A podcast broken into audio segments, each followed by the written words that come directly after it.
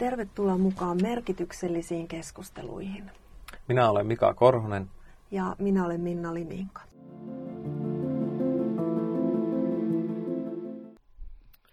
Meidän kolmas podcast-lähetys täältä kopista on alkamassa ja Mika ainakin näyttää tosi innostuneelta. Kyllä, kyllä. Meillä on tota, jälleen kerran niin hieno vieras tänään. En tunne häntä vielä kovin hyvin, mutta mä luulen, että opin tuntemaan tässä tämän päivän aikana aika hyvin. Meillä on nyt aiheena tässä luovuus ja katsotaan mihin se rönsyilee tämän, tämän meidän podcastin aikana. Ja me ollaan saatu vieraaksi tänne kuvataiteilija, joka on tehnyt elämäntyönsä myös tuolla varhaiskasvatuksen parissa. Ja kun mä oon oppinut nyt häntä tuntemaan, niin mä voisin kuvailla häntä termillä tyttö, joka ei tottele. Tervetuloa Irina Noramies. Kiitoksia. Ensimmäisen kerran elämässä niin tästä, ettei aina tottele, niin saan kuulla positiivisesti. Milloin sä oot kuullut siitä negatiivisesta? No ihan koko lapsuuteni ja aika monessa muussakin paikassa. Että... Oliko se vaikea asia sun äidille, että sä et tottele?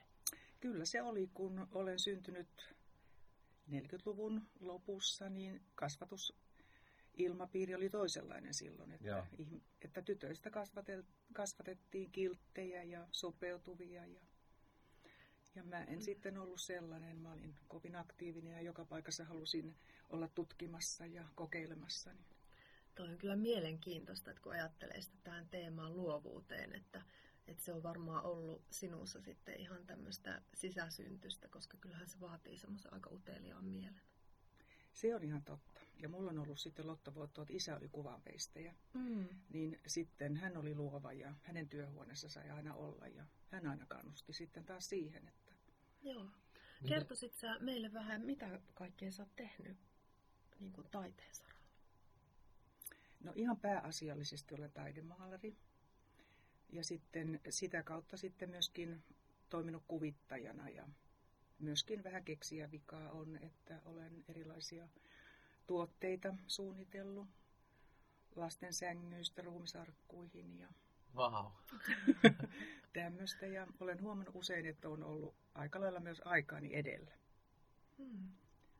Ja tuota, sitten olen toiminut, koska taiteen ala on siitä leipälohkea aika huonosti, niin sitten on hakeutunut lasten pariin töihin ja tehnyt pitkän työn sitten sillä saralla. Mm. Ja ne on, hyv- niin, ne on ollut hyvä yhdistää, kun lapsetkin on luovia. Niin. Toi on varmaan se, ehkä se semmoinen mielenkiintoinenkin asia, että kun kaikki lapset leikkii ja on luovia ja keksii koko ajan Juuri. asioita, että missä vaiheessa se sitten loppuu, koska se loppuu joillakin ihmisillä. Loppuuko se? Mä oon miettinyt ihan sama asiaa, kun mulla on itsellä kolme poikaa, niin mä oon yrittänyt seurata, että missä vaiheessa se loppuu. Ja se varmaan liittyy johonkin kyllä lapsen kehitykseenkin, että sitten se lapsuus jää taaksepäin. Ja sitten se leikki kulkee siinä mukana, mutta se saa erilaisia muotoja. Mutta ihan varhaislapsuudessa se leikin merkitys on ihan valtava, koska lapset oppivat leikkimällä paljon mm. asioita. Miten, mikä se ikä on suurin piirtein, mitä sä oot havainnut, että mikä on niin kuin ton luovuuden suhteen niin jotenkin hankala? Tai missä se niin kuin saa erilaisen muodon? No vaikka sitten kun oma ala on tämä kuvataiteilijan ala, niin on huomannut esimerkiksi piirtämisessä, niin kyllä lasten mielenkiinto sitten siirtyy, se vähän jäykistyy se leikkisä, lasten, kun pienet lapsethan piirtää, miten nyt sanoisin, että niiden piirustuksessa ne menee aina sinne oleelliseen ja se näkyy niiden piirustuksissa, mutta sitten kun sä tulet isommaksi, sä haluat piirtää tarkkaan, sä haluat piirtää malleista ja perspektiiviä, että se vaan muuttuu toisenlaiseksi, koska sitten se havainto maailmakin on toisenlainen. Niin, aivan sellainen kriittisyyskin omaa tekemistä kohtaan kasvaa. Niin, ja näkemys laajenee. Ja... Niin. Mutta kyllä mä oon huomannut sit omassa pojassa jo 11-vuotiaana, kun hän oli toipilas ja tuli tosi pitkäksi aika.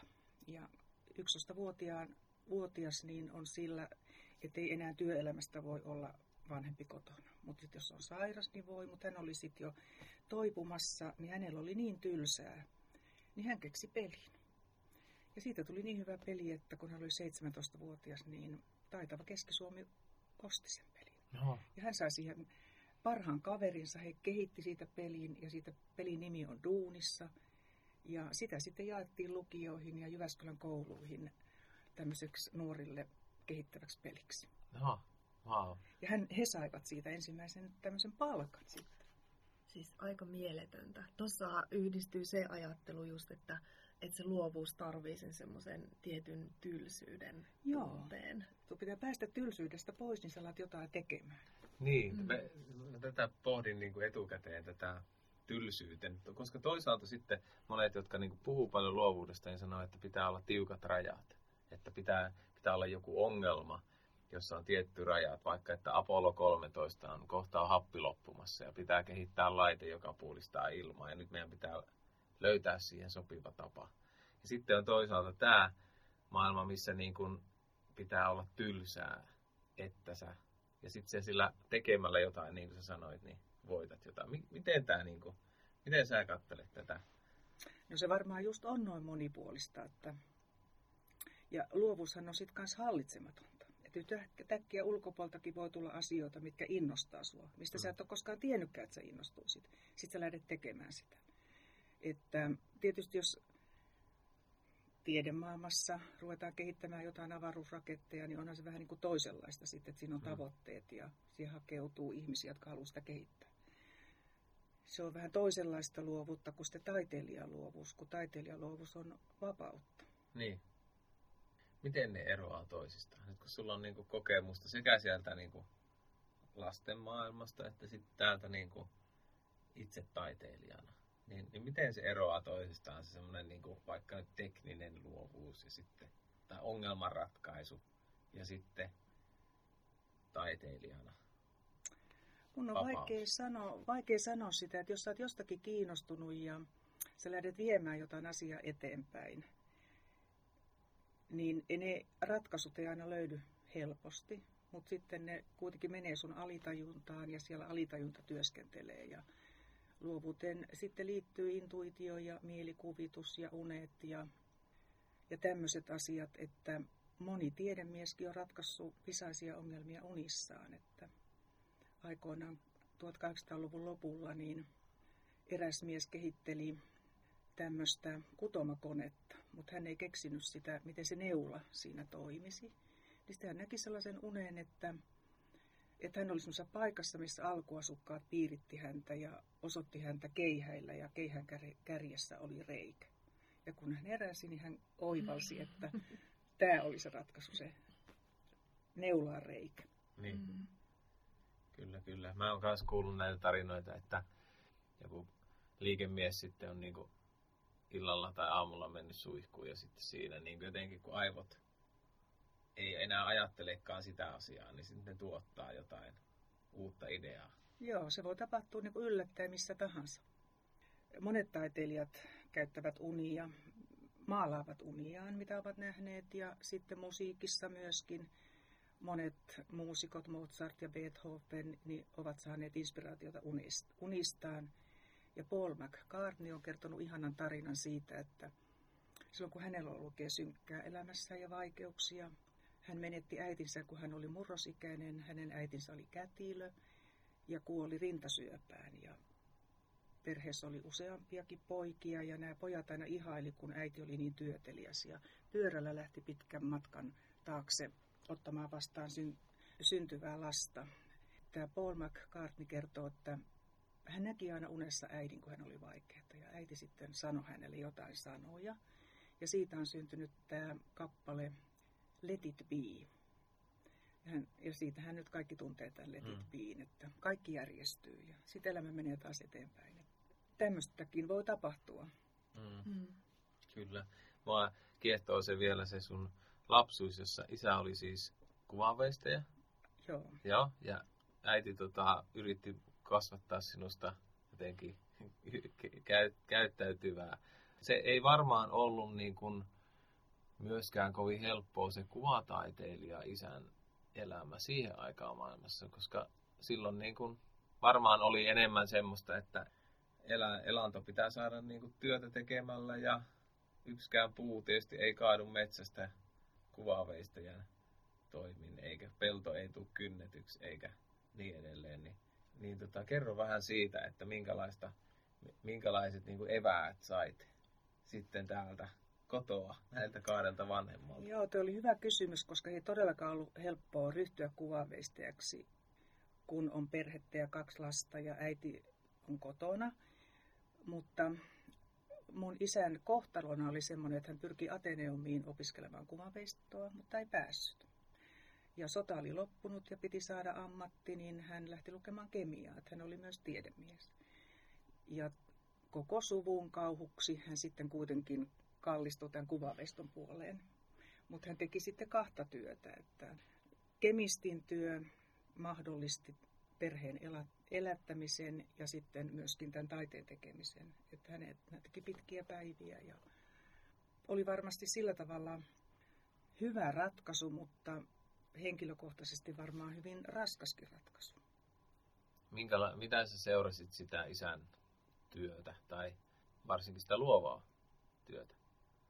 No varmaan mä koin niin kuin olevani lähellä henkisesti mun isää.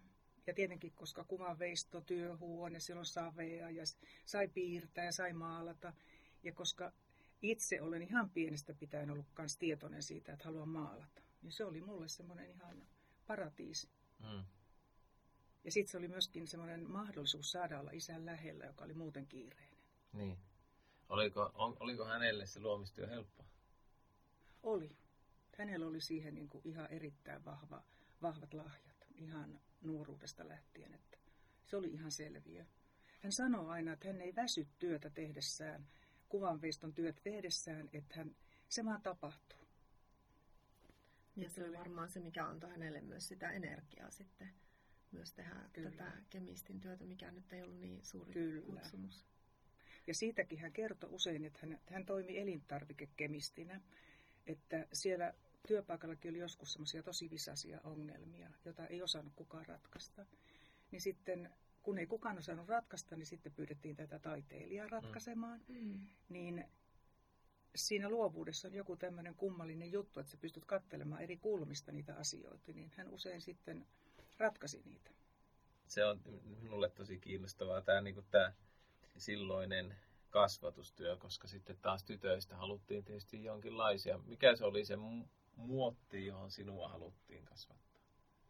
No kyllä se varmaan oli, että pitää pukeutua nätisti, olla siististi ja ei saa liata vaatteita ja pitää olla kiltti ja hiljainen. se oli vaikea, se hiljaisen oleminen. Kerrotte, että oli kaksi lasta, niin tuliko toisestakin sitten sisaruksesta taiteilija? Tuli, mutta, mutta mun siskosta tuli sitten aikuisena. Oh. Että luovuus on siitäkin ennen juttu, että se voi putkattaa ihan vaikka 80 mm. Se ei katso sitä, että kun ihminen kehittyy, niin lapsethan on kiinnostunut kaikesta. Ja kyllähän sitten vanhemmat näkee, mistä oma lapsi on kiinnostunut. Ja sitten ne vaihtaa kiinnostuksen kohteita ihan läpi koko elämän. Että joku löytää tietysti yhden alan tai kaksi alaa ja joku käyttää niitä kaikkia. Kun sä oot tehnyt myös töitä niin kuin lasten kanssa päiväkodeissa, niin sillä varmaan oli merkitystä tällä sun lapsuudella ja sun isällä ja millä lailla sä kohtelit sitten lapsia? No oli, joo. Mä huomasin sen sitten myöhemmin, että mä tulin aina toimeen kaikkien vaikeiden lasten kanssa oikein erinomaisesti. Ja sitten kun pääsi niin kuin heitä lähelle, että esimerkiksi yksi poika, poika, niin hän ei päässyt oikein muiden kanssa leikkimään. Ja sitten hän rupesi kiusaamaan muita. Ja menin kysymään sitten, että minkä takia hän tekee näin. Mm. Niin hän sanoi, että kun hän ei pääse leikkiin. Sitten me kehiteltiin semmoinen polttopalloleikki, mm. mihin hän pääsi leikkimään. Kun hänellä ei itsellä ollut sitä henkilökohtaista kykyä ottaa sitä aloitetta. Mm. Kun sillä lailla kiusaamalla, niin sit siitä ei niinku tullut kuin konflikteja. Mm. Sitten pääsi leikkimään ja päästiin eteenpäin asioissa. Oliko se tota, erilainen päiväkotitäti kuin sun kollegat? No kyllä mä varmaan olin, kun mä yritin paljon tuoda sinne just tätä, näitä taideaineita ja sitten vuosien aikana tässä tehokkuusajattelussa, niin siitä kohtaa paljon supistettiin. Minkälaisia asioita sä halusit niille lapsille välittää, niin kuin, että mikä on tärkeää? sun sen oman olemisesi kautta? No kyllä mä katson, että lapsilla olisi tärkeää semmoinen kasvurauha ja se, että he voi puuhailla sellaisia asioita, missä he voi kehittää omaa ajatteluaan. Että en ole tavannut lapsia, ketkä ei tykkäisi piirtää. Että jos lapsilla on pienestä pitäen kynää ja paperia, niin he aina piirtävät siihen, mitä ovat kokeneet. Taikka sitten myöhemmin kirjoittamista, taikka semmoisia leluja, mistä voi jotain rakennella. Että voi, käyttää, voi suunnitella itse ja ajatella itse. Joo. Ja semmoisia tilaisuuksia aika vähän. Että me täytetään usein se vapaa tila jollakin muulla. Meillä on hirveän hektistä se ympäristö ja ei ole sitä mahdollista keskittyä niin pitkään, kun joku lapsi, lapsi haluaa leikkiä, niin se haluaa tavallaan se leikki loppuu sitten, kun se on valmis. Hmm. Mutta jos se aina pätkiintyy se leikki, niin se ei kasvata sitä itsetuntoa. Tuossa aikaisemmin sanoit, että luovuus on niin kuin oppimisen väline tai työkalu. Kerro, kerro vähän siitä. Miten sä oot sitä havainnut? No siinä, kun jos, jos lapsi niin kun pystyy yksin, myös yksin leikkimään, niin hän luo niitä leikin maailmoja. Niin hän oppii siinä sitä ajattelua ja sitä suunnittelemista.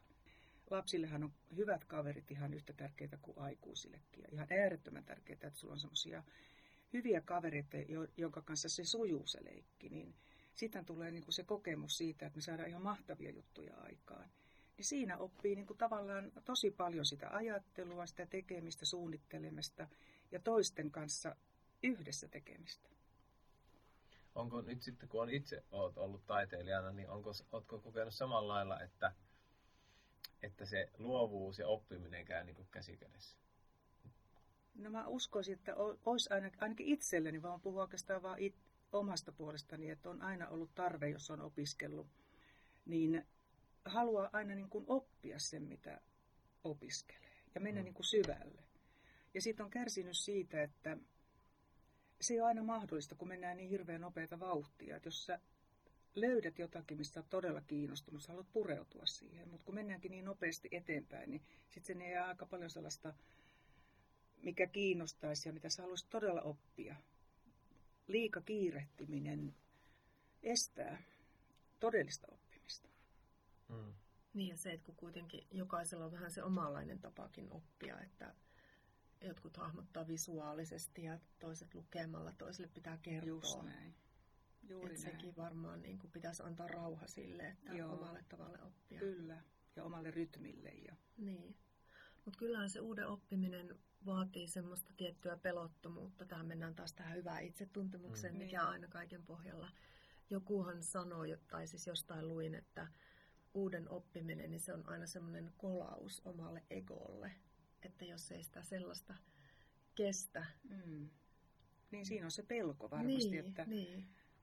Ja tietenkin joskus voi olla niin, että kun ikää tulee enemmän, niin väsyykin aina uuden oppimiseen. Että mm, mm. Tässä maailmassa täytyy niin nopeasti aina sopeutua ja oppia uutta, niin kyllä se vähän elämänkaareenkin liittyy, että kun seuraa omat vanhimmat lapset on jo viisikymppisiä, niin olenpa kuullut viisikymppiseltä pojalta, että ei enää tämä kaikki tekniikka niin jaksa olla vetovoimasta kuin nelikymppisenä. Niin. Piti kaikki älpäkkeet osata, ja, mutta sitten sanoo kuitenkin, että työelämä vaatii sitä, että sun mm, pitää mm, osata.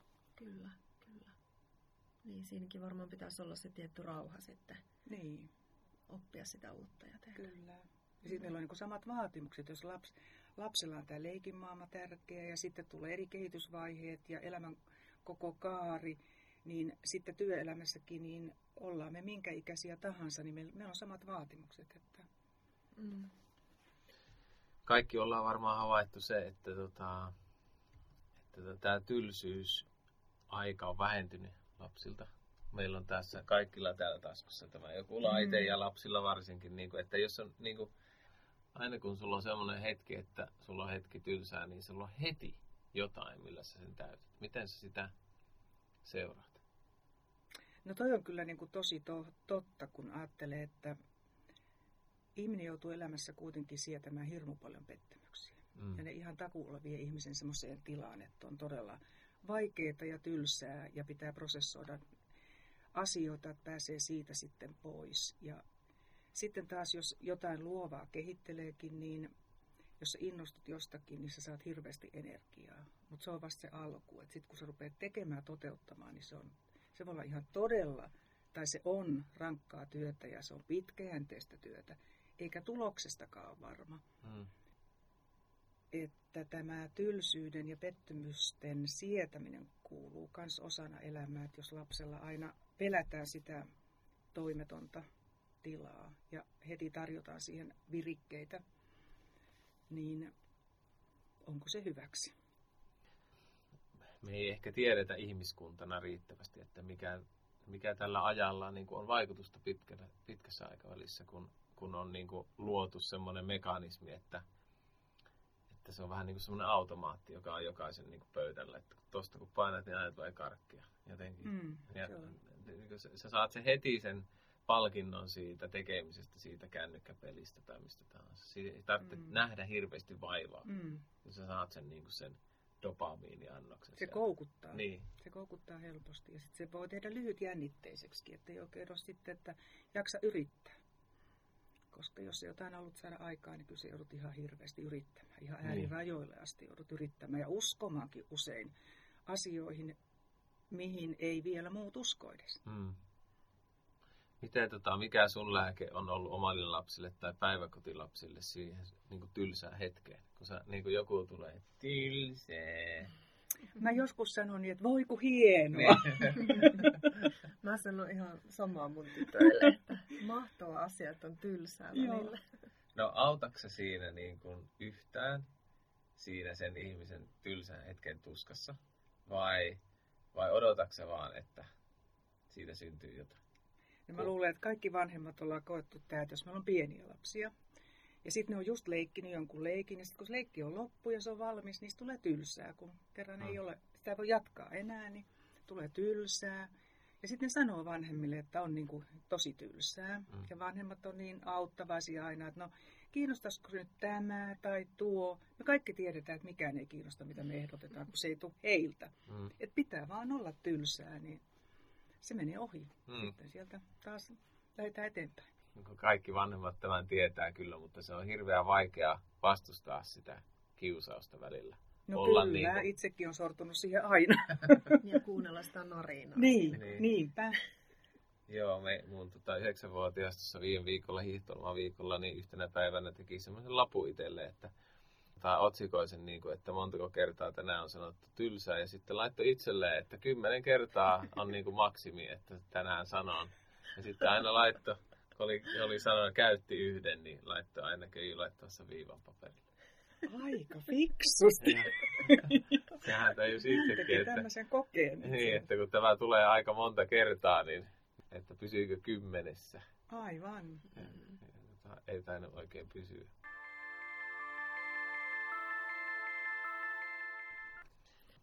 Mä oon miettinyt monesti sitä, että kuinka paljon vanhemmat pystyy tätä tämmöistä luovuutta ruokkimaan. Ja, ja kun olin kuuntelemassa siinä Human Art and Forum, minkä olet ollut perustamassa tätä, tätä yhdistystä, ja, ja siellä oli se Sini Merikallio puhumassa, niin hän kertoi omasta lapsuudestaan, että, että hän on siis tähtitieteilijä, onko eläinlääkäri nykyään? Nykyään on eläinlääkäri Joo, valmistunut. kyllä.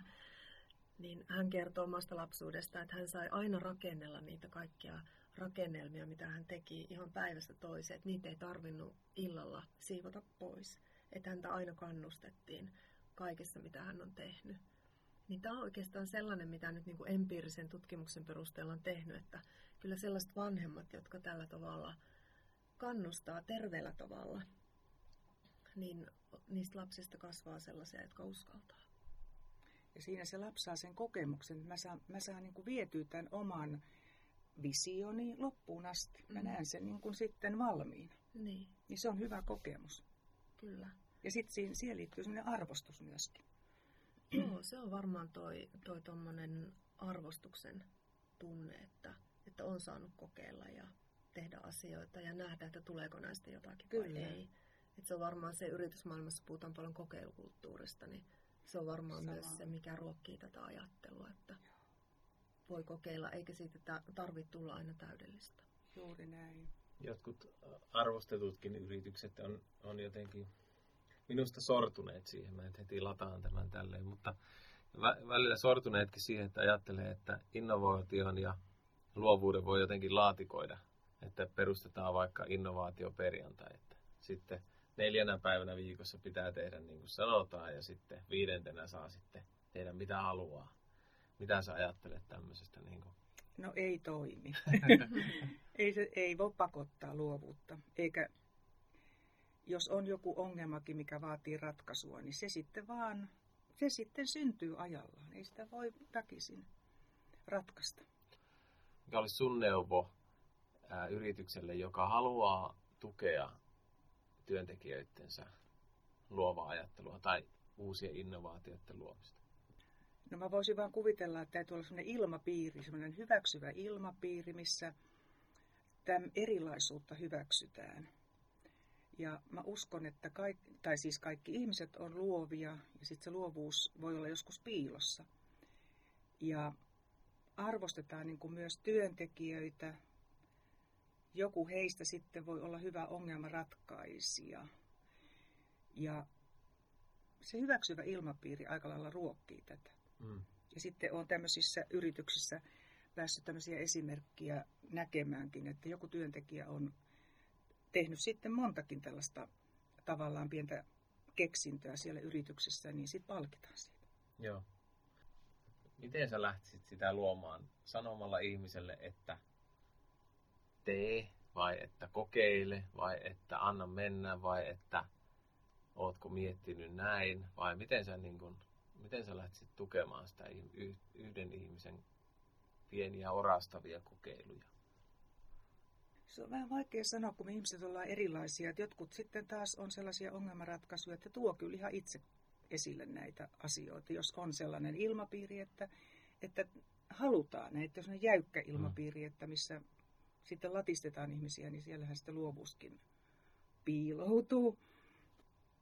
Vaikea sanoa, että työ pitää tulla tehdyksi, mutta sitten myöskin, että työntekijällä on vapaus katsella niitä asioita laajasti ja tutustua vähän kokonaisvaltaisesti siihen, mikä se yritys sitten on, että mitä täällä tavoitellaan ja mitä täällä tehdään. Ja hmm.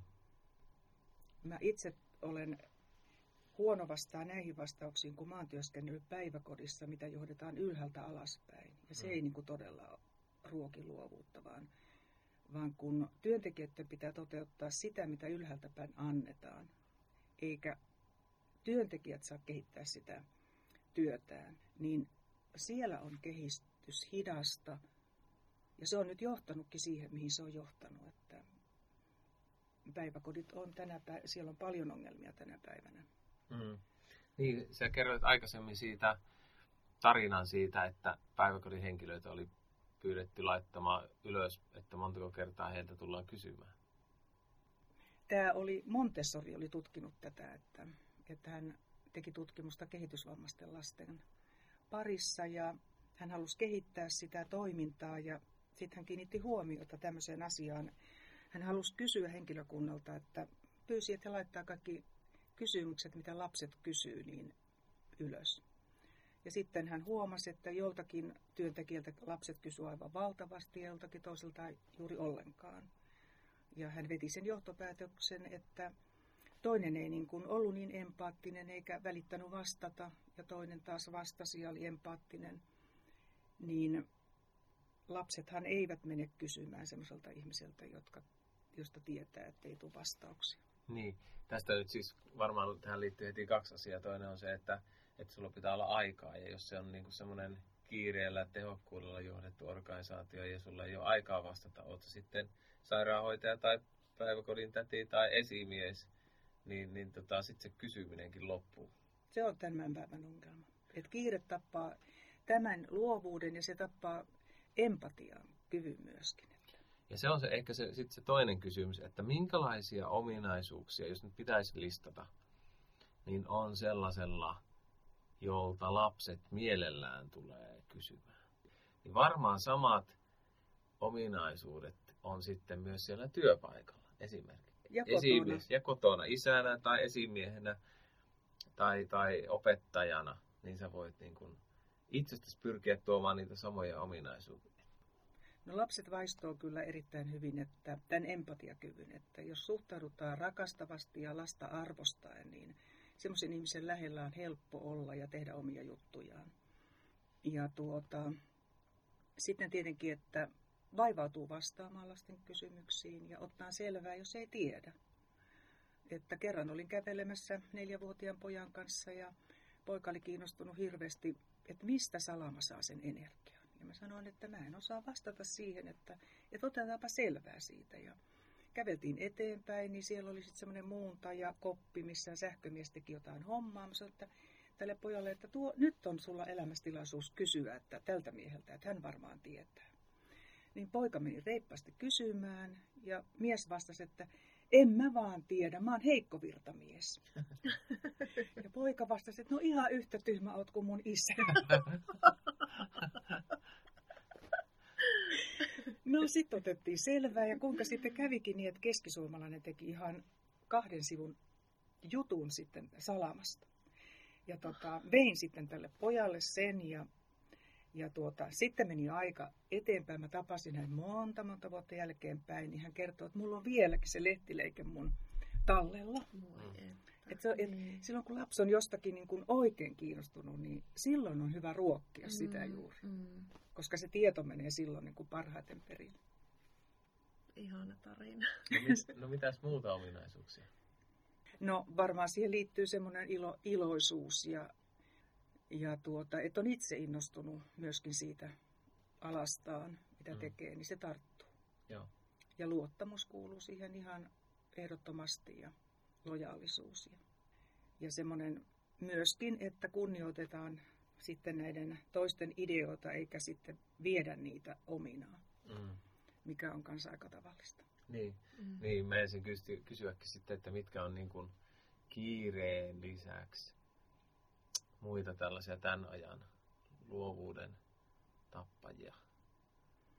No niitä varmaan on ihan hirveän paljon, kun meidät pistetty niin ahtaalle, että kun tämä systeemi pyörii nyt rahan voimalla, niin kyllähän meidät on pistetty aika kova ikealle, kun asunnot on kalliita ja eläminen on kallista ja kaikki.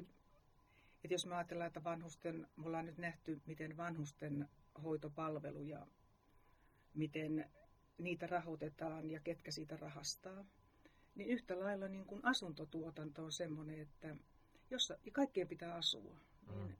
ettei se olisi tällainen, kun me ollaan eletty tällaista aikaa nyt aika pitkään, että sanotaan aina vaan, että markkinat hoitaa.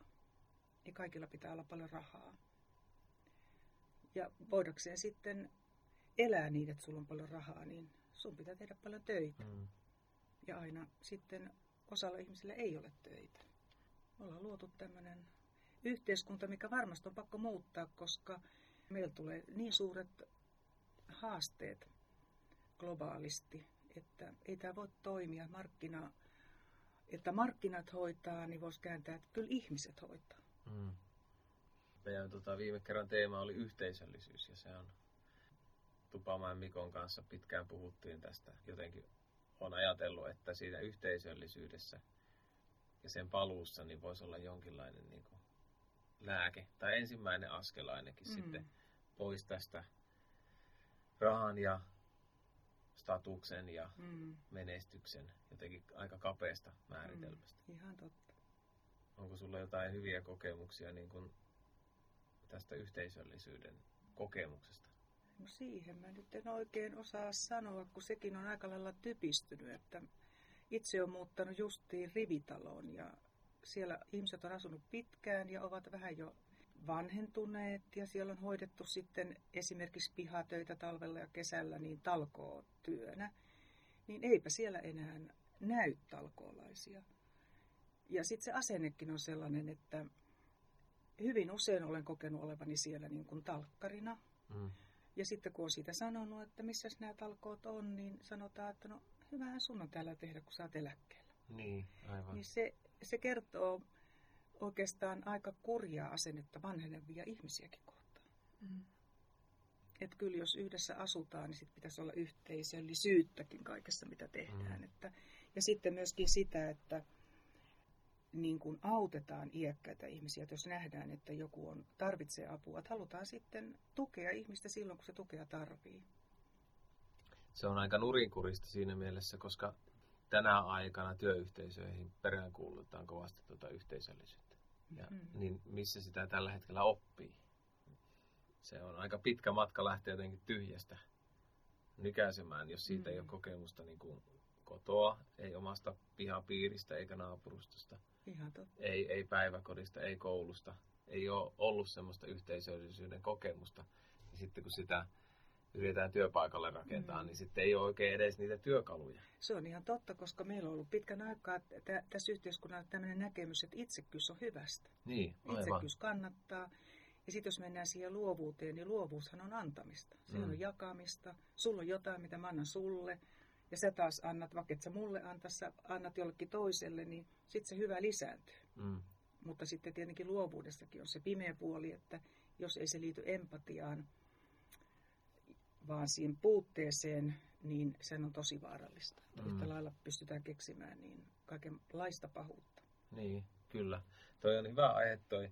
Ehkä, ehkä sulta haluankin tästä kysyä, koska mä oon nähnyt myös sitä, että sitten kun ihmisen työura loppuu ja, ja tota, siirrytään eläkkeelle, niin sitten monista on tullut jotenkin itsekkäitä, että nyt minulla on aikaa elää minulle itselleni ja harrastaa ja golfata, mitä hyvänsä. Tämmöistä tavallaan niin kuin, jotain, joka niin kuin, hyödyttää vain itseään. Ja se on jotenkin nurinkurista, niin kuin, että, että ensiksi sä teet vaikka palvellen kaupassa tai palomiehenä tai opettajana töitä, joka on, kaikki on palveluammatteja lähtökohtaisesti. Ja sitten sä niin kuin käännätkin katseesi jotenkin itseäsi, että nyt minulla on aika itse. Mm. Se on mm. niin kuin tosi nurinkurista, mutta on, onko se myös jotenkin tämän ajan kuva? on se varmaan tämä, tämän ajan kuva, että meillähän on tässä ajassa myöskin erittäin vaikeita ihmissuuden rintamilla. Meillä on vaikeaa olla niin kuin keskenämme, kun se vaan on niin vaikeaa ja sitäkin pitäisi opetella, niin jos sulla on sitten varallisuutta, niin saat niin kuin tosi paljon helpommalla kaikenlaista kivaa itsellesi maailmahan on täynnä, se on kuin tavaratalo, jos sulla rahaa mm. riittää, niin sä, sä voit tehdä ja matkustaa ja tehdä kaikenlaista minne tahansa. Ja jos sulla on niin kuin kumppani, niin se on niin tylsää ja se on niin vaikeaa ja ei haluta niin kuin siihen panostaa ja menettää se rikkaus, mitä siitä, siinä yhdessä voitaisiin saavuttaa. Mm. Olen kanssa tavannut näitä iäkkäitä vanhuksia, jotka ovat työuran päättäneet ja ovat eronneita monet ja ja mitä heitä sitten katselee, niin näin niin kuin ulkopuolisesti, niin kyllä itsestä näyttää niin kuin tosi säälittävältä. Mm. Semmoinen egoistinen elämä, että sitten, koska on tylsää, niin sitäkin pitää yhtä lailla koko ajan täyttää mm.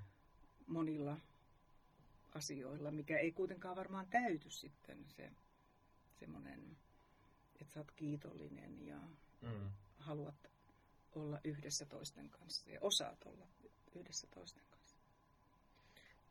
Mä katsoin tuossa, olikohan viikonloppuna semmoista television visailuohjelmaa, jossa, jossa siinä tota, voittorahojen tavoitteleva nuori nainen niin sitten ilmoitti suuren ääneen, että jos me voitaan vaan tämän verran rahaa, niin sitten me lähdetään kyllä miehen kanssa jonnekin Amerikkaan, mutta hän saa sitten kyllä maksaa omaan lentolippunsa. ja tota, se oli vähän silleen, että he, he, hauska juttu, mutta hän varmasti oikeasti tarkoitti niin. Niin. Ja se on niinku minusta kummallista. Et, et, niin. Et, Nämä on seurauksia varmaan tästä, tästä tämmöisestä oman onnensa seppä-ajattelusta. Niin. Mistä se on, niin kuin sä oot seurannut maailmanmenoa ja, ja lasten kautta myös, niin mistä se on tullut toi tommonen oman onnensa seppä-ajattelu ja ja itsekkyys, miten se on niin kuin pesiytynyt Sitä on niin kuin vaikea ruveta kelaamaan, mutta se on alkanut joskus mun mielestä 70-luvulla. Mä muistan itse, kun mä olin nuori silloin 70-luvulla, niin oli semmoiset todella suuret odotukset, että nyt lähdetään semmoinen henkisempää suuntaan. Mutta sitten lähdettiinkin tähän markkinasuuntaan. Ja sitten se on sellainen globaali ilmiö, että kun yhteiskuntaa läpäisee joku semmoinen kehitys ja ihan maailmanlaajuisestikin, niin se tavallaan imasee kaikki mukaan vähän pakostakin. tai sitten sä niin putoat kelkasta. Et se on vaikea. Sitten kun me ollaan menty tarpeeksi pitkälle johonkin suuntaan, niin sitten me nähdään, eihän me muututa ennen kuin me mennään päin seiniä. Sitten mm. ruvetaan menemään, otetaan toisenlaista kurssia. Mm. Et mä uskoisin, että me eletään nyt sellaista hedelmällistä murrosvaihetta, että, ja meillä on niin kuin aika kiirekin muuttaa tätä kurssia. Niin.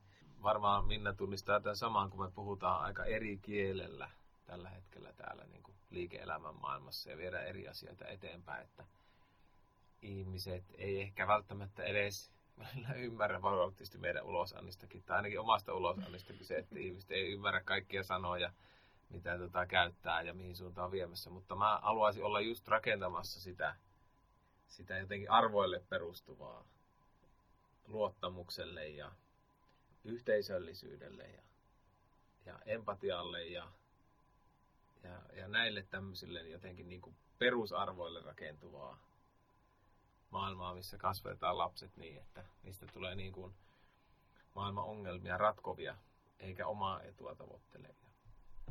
Mutta tässä ajassa se vielä tuntuu vähän jotenkin, että joutuu uimaan niin kuin vastavirtaan. Mutta kuulostaa hyvältä, mitä sä sanot, kun sä edustat nuorempaa sukupolvea kuin minä, niin toivoa on. Hyvä, tota, ja kiitos. Mutta tota, mitä, mitä sä neuvoisit?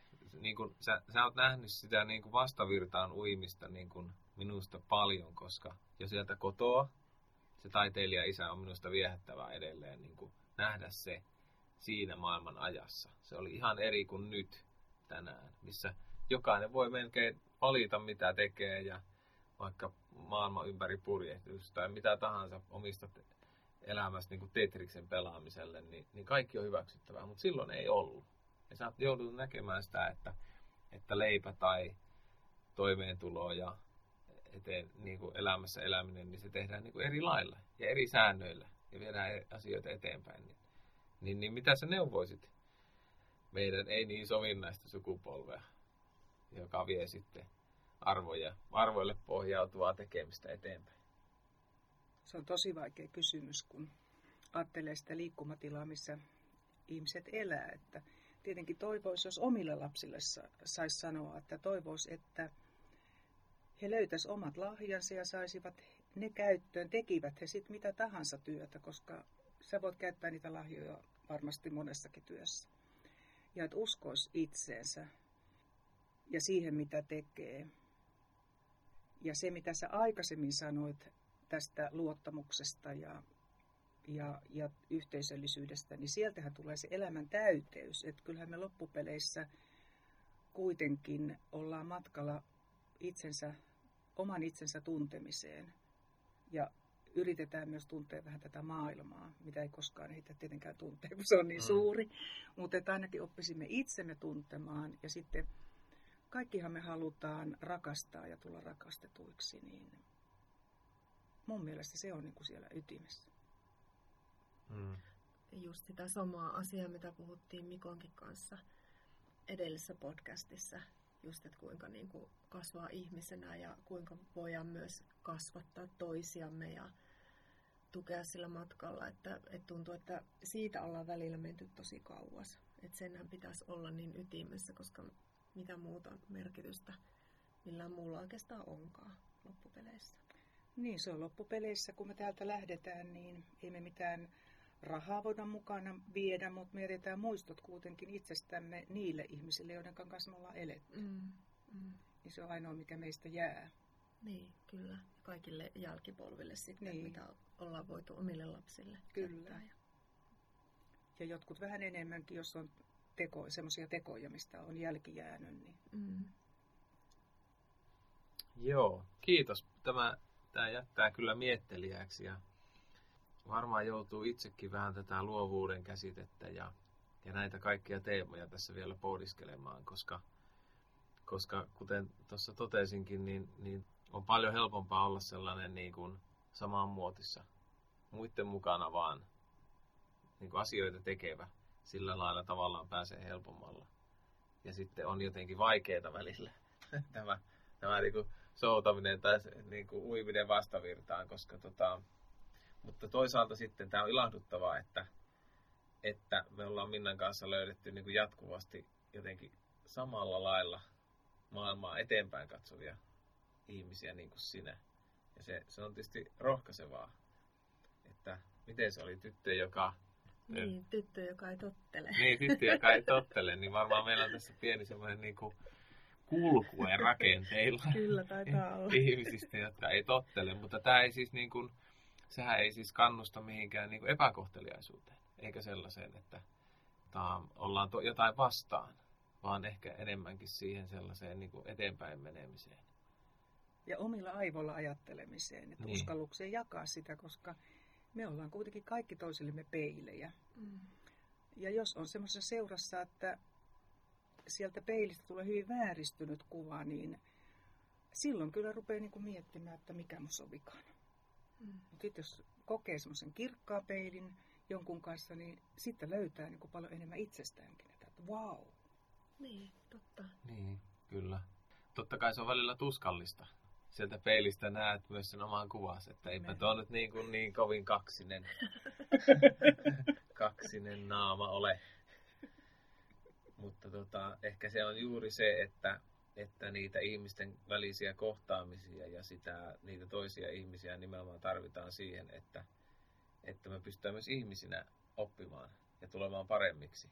Koska jos me sitten jossain luolassa itseksemme asuttaisiin, niin, niin se ei varmaan haastaisi meitä tuomaan niin kuin, nimenomaan ihmis, ihmisinä niin kuin kaikkia meidän ominaisuuksia eteen ja, tai esiin. Mutta, mm. mutta sitten kun kun ää, joudutaan niin kuin yhdessä tekemään näitä asioita, niin, niin se sitten haastaa niin kuin ja sulavaan kielenkäyttöön ja kohteliaisuuteen ja empatiaan ja toisten auttamiseen ja, ja pohtimaan sitä, että no mikä on minun arvo tälle maailmalle, mitä minusta jää, minkä, minkä, miten minä vein tätä jotenkin eteenpäin näytit tuossa peukkua, se ei kuulu tuonne podcast Olen niin samaa mieltä. Joo. Oli mukava kohtaaminen. Kiitos teille. Aivan Kiitos kun tulit. Luova Aivan tapahtuma ihana. ja yllätys, mm. että tämmöinen tilaisuus järjestyi. Joo, on vähän meillekin aina yllätyksiä, mutta, mutta hyviä sellaisia. Kiitos paljon. Ja meille tietysti voi tota, ehdottaa myös vieraita että jos on mielessä joku sellainen, joka sopisi tähän kulkueeseen, niin, niin laittakaa meille viestiä. Ehkä me tässä sitten löydetään lisää yhtä rempseitä ja, ja, ja kirkasotsaisia, iloisia ihmisiä haastateltavaksi, kuten tänään. Mm. Kiitos mm. paljon. Kiitos. Kiitos. Tälläkin kerralla meillä on iltasatu. Luen sitä samaa kirjaa, mitä viimeksi, eli Tuve Janssonin 1965 ilmestynyttä Muumipappa ja Meri, koska tässä on tämmöinen kohta, missä muumimamma harrastaa vähän taidetta.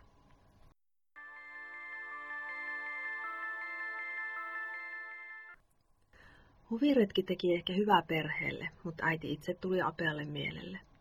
Yöllä hän oli nähnyt unta, että mentiin huviretkelle kotirannan lähellä olevaan Hattivattien saareen, tuohon tuuhean ystävälliseen kesäsaareen, ja aamulla herätessään hän oli alakuloinen.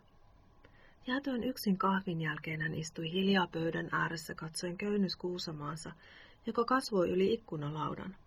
Kosmoskynä oli jäljellä vain pieni nysä, ja isä tarvitsi sitä pysyäkseen selvillä päivien kulusta ja kirjoittaakseen pahakantisen vihkoon.